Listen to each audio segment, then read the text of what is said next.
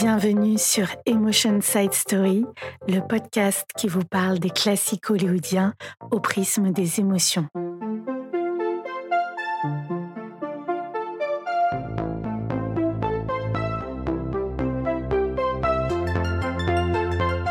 Le film dont nous allons parler cette semaine est House by the River, un film noir de 1950 réalisé par Fritz Lang avec Louis Hayward, Jen Wyatt et Lee Bowman. House by the River raconte l'histoire d'un écrivain raté, Stephen Byrne, interprété par Louis Hayward, écrivain qui va devenir un meurtrier. Le meurtre va déclencher chez lui une plongée encore plus profonde dans l'abîme, car non seulement il va utiliser son crime comme un moyen de promouvoir son livre et faire grandir sa notoriété, mais il va aussi entraîner ses proches dans sa folie meurtrière. House by the River est une histoire gothique qui mêle crime, surnaturel et pulsion sexuelle. C'est un film où il est question de fatalité, d'escalier et de sac à bûche.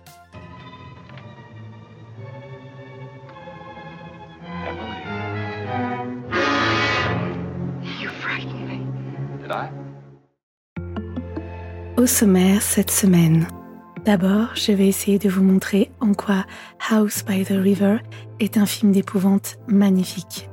House by the River expose admirablement les obsessions du cinéaste, notamment la question du mal et de la faute inhérente à la condition humaine. Et bien sûr, je vais partager avec vous l'émotion que m'inspire ce film. Nous allons aussi aborder cet homme complexe qu'est Fritz Lang, ainsi que son œuvre monumentale en nous attachant particulièrement à sa période américaine. Et enfin, nous allons tenter de comprendre comment ce film de série B, considéré comme mineur par Fritz Lang lui-même, suscite autant de passion et d'amour chez moi, et je ne suis pas la seule. Alors, prêt pour de l'émotion et du cinéma? C'est parti.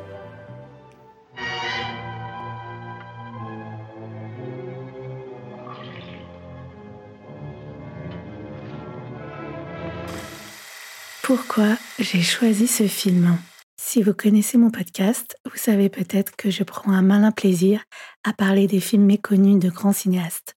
Et je continue cette petite manie pour ce huitième épisode. Comme je l'ai évoqué dans le sommaire, House by the River est considéré comme un film mineur dans la filmographie prodigieuse de Fritz Lang, un des plus grands, si ce n'est le plus grand cinéaste du XXe siècle. Quand Fritz Lang tourne ce film, cela fait 15 ans qu'il est à Hollywood. Il y a tourné plusieurs chefs-d'œuvre dans différents genres. Parmi mes préférés, il y a Fury, drame social de 1936, et The Woman in the Window, un film noir de 1944. Mais voilà, son aura au sein de l'industrie a bien faibli. En fait, quand Fritz Lang s'attaque à House by the River en 1949, le film est une série B, produite par Republic Pictures, une maison de production spécialisée dans les films à petit budget. Le film est porté par des comédiens expérimentés comme Louis Hayward, mais il n'y a aucune star. D'ailleurs, ce film ne connaîtra aucun succès. Et pourtant, pourtant c'est une œuvre remarquable sur le plan esthétique et sur le plan de la construction. D'abord, ce film dégage une atmosphère gothique très puissante,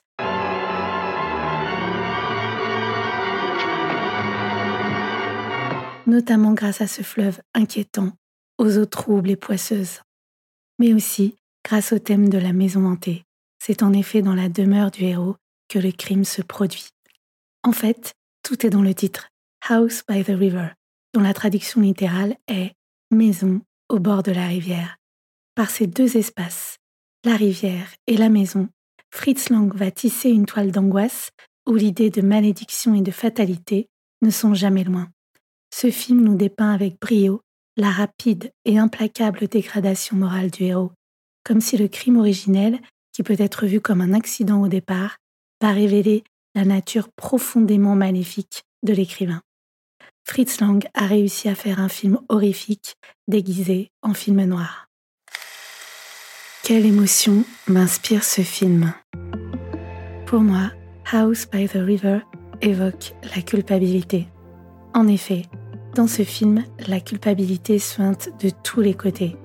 Selon le dictionnaire Larousse, le terme culpabilité est défini comme, je cite, l'état d'une personne coupable, mais aussi comme un sentiment de faute ressenti par un sujet que celle-ci soit réelle ou imaginaire. Fin de citation. Selon le psychologue américain Jonathan Haidt, la culpabilité fait partie de ce qu'il appelle les émotions morales, c'est-à-dire les émotions qui sont, je cite, intrinsèquement liées aux intérêts et au bien-être de la société dans son ensemble ou au moins au bien-être d'un autre individu que l'agent qui les ressent. Fin de citation. Toujours selon Jonathan Haidt, au sein des émotions morales, la culpabilité fait partie de la sous-catégorie émotions autoconscientes, celle permettant aux individus de réguler leurs actions. En effet, la culpabilité se déclenche quand nous avons le sentiment d'avoir violé des règles qui ont causé du tort à autrui. La culpabilité prend racine dans l'embarras ou dans la honte, mais elle va plus loin car la culpabilité génère des remords. Et le plus souvent, elle entraîne la volonté de réparer ses torts d'aider, de s'excuser, de se confesser. C'est notamment grâce à cette émotion que nous pouvons distinguer le bien du mal et vivre en société. Mr. Please let me.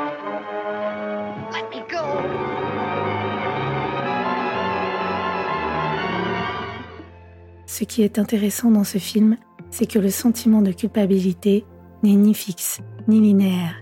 Il mute, et saute d'un individu à l'autre. Le héros, qui va tuer son employé de maison, va au départ se sentir coupable. En tout cas, c'est ce qu'il affirme à son frère. Mais très vite, cette émotion va disparaître quand il comprend que ce meurtre se révèle être une excellente publicité pour son livre. Plus que le meurtre lui-même, que l'on peut voir comme un accident, c'est cette absence de culpabilité qui fait de lui le méchant, l'être malfaisant du film. Je vous ai dit que la culpabilité est partout, absente chez Stephen Byrne, elle va atteindre le frère, qui par amour pour l'épouse de Stephen a accepté de l'aider à se débarrasser du corps. Et d'ailleurs ce frère va être désigné comme le faux coupable du film. Au grand plaisir de Stephen, il sera accusé à sa place. Un autre élément sous-jacent de la culpabilité est le tourment, l'obsession pour la faute. Nous l'avons dit, Stephen ne semble éprouver aucune culpabilité. Et pourtant, il va être hanté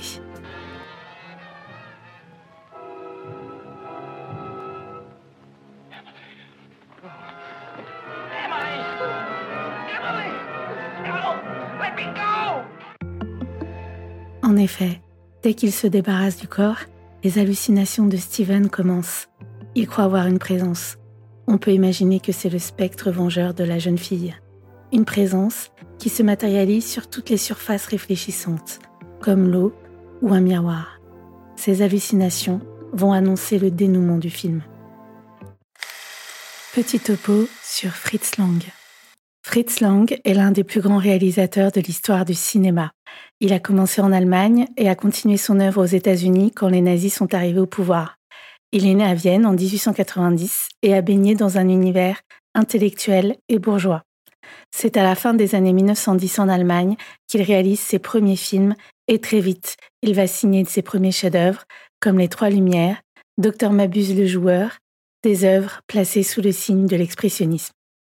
Comme Lubitsch ou Hitchcock, il a commencé dans le cinéma muet et déjà, il fera des films immenses, iconiques, certains diraient visionnaires, comme Metropolis ou La femme sur la lune. Il travaille avec son épouse de l'époque, Thea von Arbou, dont il va divorcer et qui sera par la suite une farouche sympathisante nazie. Fritz Lang est un cinéaste profondément inquiet, pessimiste, et qui a su prédire, via des chefs-d'œuvre comme M le maudit, son premier film parlant, et quel film, ou Le Testament du docteur Mabuse, les ténèbres totalitaires qui allaient s'abattre sur l'Europe. Il a donc fui, d'abord en France, puis aux États-Unis en 1934. À Hollywood, il va aussi réaliser un certain nombre de grands films, mais il ne sera jamais autant respecté qu'en Allemagne et ne bénéficiera pas de la même liberté. En fait, Fritz Lang est un cinéaste incompris par Hollywood. Contrairement à un Lubitsch, autre cinéaste germanique exilé, qui, lui, a imprimé sa marque dans le système hollywoodien.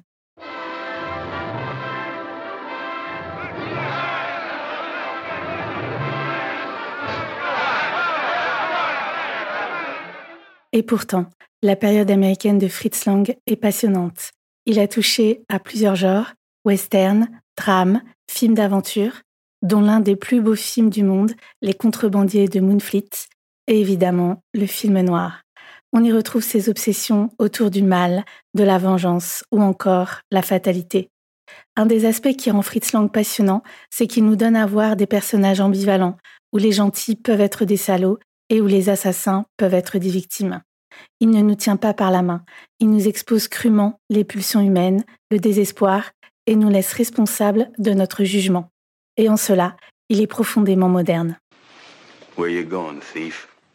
This isn't your business, Banyan. All right, thief, suppose you tell me what my business is. Go on, tell me. Fritz Lang est un homme profondément désenchanté. Ses films dépeignent des personnages ambigus, des marionnettes à la merci de leurs mauvais instincts. Le cinéaste avait une réputation d'homme dur avec ses équipes de tournage. Beaucoup de ses comédiens ont souffert d'avoir travaillé avec lui, comme Spencer Tracy, Henry Fonda ou encore Marlène Dietrich. Pour le film House by the River, il est important de noter que Fritz Lang souhaitait que la victime, la femme de chambre étranglée par Steven, soit noire. Il s'est fortement battu pour cette idée, mais il a perdu. Le code ACE ne pouvait accepter de montrer une scène impliquant du désir, même un désir maniaque, entre un blanc et une noire. Un vrai film d'horreur. House by the River est présenté comme un film noir, mais comme je l'ai évoqué un peu plus tôt, pour moi, il s'agit plutôt d'un film d'horreur déguisé en film noir.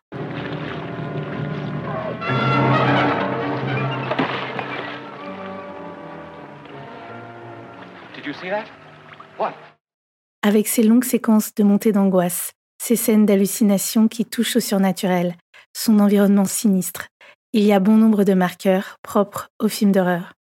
Mais ce n'est pas monolithique. On assiste à plusieurs variations dans les tons et les genres, et il faut tout le génie de langue pour que l'œuvre garde sa cohérence. En effet, on peut passer du morbide, avec le fleuve qui charrie des cadavres d'animaux, à la gaieté, avec des scènes de danse endiablées, des conversations plaisantes entre voisins. Et ces variations d'atmosphère s'enchaînent avec beaucoup de fluidité. Mais plus le film avance, plus la palette des atmosphères s'obscurcit. Le crime va se produire, et c'est la pulsion sexuelle qui va le déclencher. Steven Byrne va agresser sexuellement la femme de chambre, et par une mécanique fatale, il va la tuer. À partir du moment où le désir sexuel apparaît, la pulsion va tout détruire sur son passage. Quand les désirs humains, pour reprendre un autre titre de film de Fritz Lang, se font jour, le mal et le vice font leur apparition. Chez lui, l'érotisme n'est jamais très loin de la mort.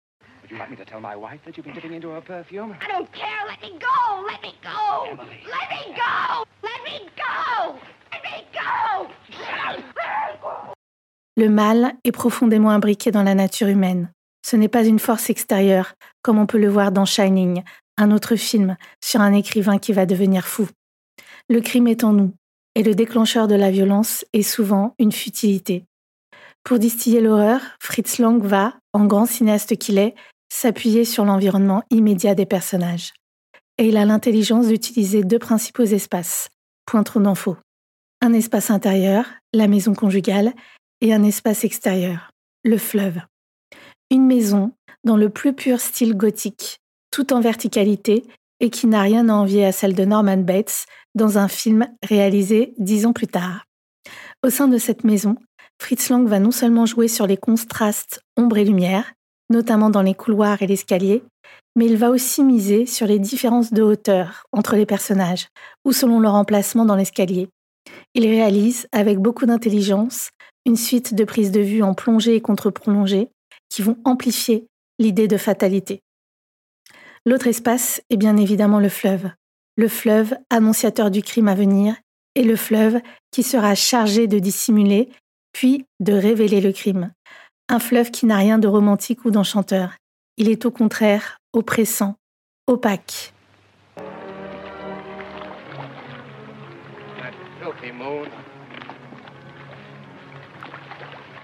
Et comme un désert hostile, il suscite chez le héros des hallucinations mais nous y reviendrons. Tous ces aspects font que pour moi, House by the River est un vrai film d'épouvante. La danse macabre du fleuve. Nous l'avons dit, le fleuve joue un rôle essentiel dans la dramaturgie et les rebondissements de House by the River. Le fleuve est un marqueur du caractère horrifique du film. D'abord parce qu'il expulse des choses effrayantes, des cadavres d'animaux, puis des cadavres humains. Son eau est noire et mystérieuse, puisqu'on ne peut rien distinguer sous la surface, et cela renforce le sentiment d'angoisse. Sa végétation a un aspect sinistre, de hautes herbes qui se balancent lentement au gré du vent, des branchages aux formes noueuses, comme des squelettes ou des mains crochues. D'ailleurs, on verra que ces branchages peuvent vous piéger et vous retenir. Le fleuve est un personnage à part entière. Dans House by the River, l'eau est aussi l'élément par lequel le surnaturel apparaît. Stephen Byrne va y expérimenter ses premières hallucinations. C'est dans cet élément où il commence à perdre la raison que va se sceller en quelque sorte sa damnation.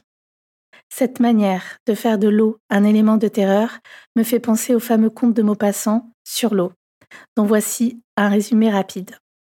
Un canotier rentre chez lui, seul, sur la Seine. Un peu fatigué et émerveillé par la beauté du paysage, il jette l'ancre et va avoir une hallucination. Il veut repartir, mais l'ancre reste coincée au fond. Il se retrouve seul, piégé dans son bateau.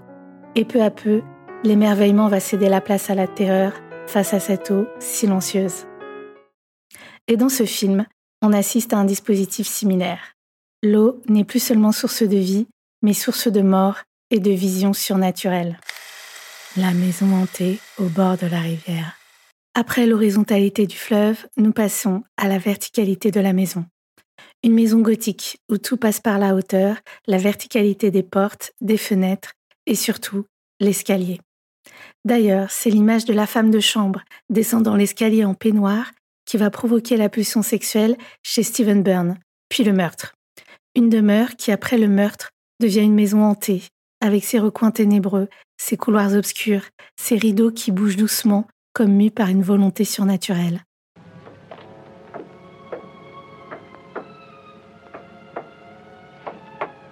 Fritz Lang va utiliser toute la force visuelle de la photographie expressionniste d'Edouard Kronjager avec un éclairage hyper contrasté, un clair-obscur d'autant plus intense quand il est exposé dans les espaces exigus de la maison. L'outrance dans les contrastes est illustrée notamment via l'éclairage cru du héros quand il commet ou s'apprête à commettre son forfait.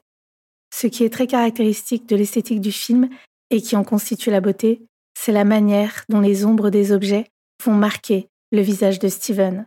Sa face est comme striée par l'ombre des escaliers ou l'ombre des plantes. C'est comme si la marque de la culpabilité était profondément enracinée dans sa figure. Au début du film, Steven, qui écrit dans le jardin, va être littéralement attiré par la maison. Ce pouvoir d'attraction va s'exercer par un jeu de détonateurs sensoriels. D'abord, quand il repère une fenêtre s'allumer, et ensuite, quand il entend l'eau du bain s'évacuer par la tuyauterie extérieure. C'est à ce moment-là que Steven va désirer rentrer dans la maison pour agresser la jeune femme de chambre. Via les images de la maison, Fritz Lang nous donne à voir indirectement l'image mentale de Steven et ses fantasmes pervers. L'écrivain diabolique. Nous l'avons dit, le héros est un écrivain médiocre qui va devenir fou. Le jeu de Louis Hayward est incroyable. Il est à l'image du film, expressionniste.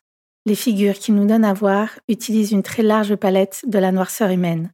La figure de la concupiscence, quand il imagine son employé prendre son bain. La figure de la frénésie, quand il agresse puis tue la jeune femme. Ou encore la figure de la haine et de la duplicité envers son frère. On pourrait croire que son jeu est trop excessif alors qu'il est au diapason du caractère horrifique du film. Stephen Byrne va très vite sombrer dans la folie et Fritz Lang est imbattable pour ce qui est de la précision et du rythme dans lequel se met en place cet engrenage funeste.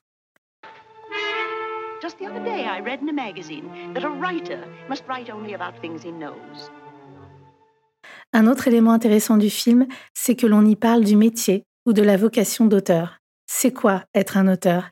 La réponse est clairement donnée dans le film. Un auteur se doit d'être authentique. Il ne doit écrire que sur ce qu'il connaît. C'est pourquoi Stephen Byrne va écrire l'histoire de son crime. Et en concrétisant ce projet, il retrouve l'inspiration. Il est convaincu que ce sera une œuvre prodigieuse. On ne peut s'empêcher de penser à un autre mauvais écrivain qui va sombrer dans la démence. Enfin, il sera bien aidé, Jack Torrance dans Shining. Comme Jack, Stephen va être très en colère quand son épouse voudra jeter un coup d'œil sur les quelques feuilles de son manuscrit. La symbolique du mal et de la fatalité. House by the River est pour moi un excellent film horrifique sur le caractère inéluctable du mal. Le grand talent de Fritz Lang est de nous montrer cela en utilisant admirablement le langage cinématographique, avec une mécanique rigoureuse et implacable via le cadre, le montage, l'éclairage, le jeu des acteurs. Bref, il nous embarque presque malgré nous dans cette histoire morbide et captivante. Fritz Lang va superposer un ensemble de symboles pour nous annoncer le drame à venir. D'abord, avec le fleuve qui refoule un cadavre d'animal, on comprend que le film sera placé sous le signe de la mort. Ensuite, le scarabée sur sa table que Steven va relâcher dans l'herbe et par ce geste, il verra la fenêtre allumée, ce qui va déclencher sa pulsion d'agresseur sexuel. La symbolique intervient aussi dans les leitmotivs du film, avec notamment la fameuse séquence de la jeune employée en peignoir qui descend l'escalier. Steven revivra quasiment la même scène avec sa propre femme. Ici aussi, cette répétition va nous donner un indice sur le dénouement du film. House by the River est un film sombre, complexe et qui laisse une part de mystère, notamment sur la présence ou non d'un éventuel fantôme. Il fait partie de ces films, pas si nombreux, qui apportent autant, voire plus de plaisir à chaque visionnage. Merci de m'avoir écouté. Si vous avez aimé, n'hésitez pas à vous abonner et à partager autour de vous. Si vous avez des idées de films que vous aimeriez que l'on aborde, dites-le moi en commentaire. En attendant, on se retrouve la semaine prochaine pour un nouvel épisode de Emotion Side Story. D'ici là, n'oubliez pas de plonger dans le bain des émotions et du cinéma.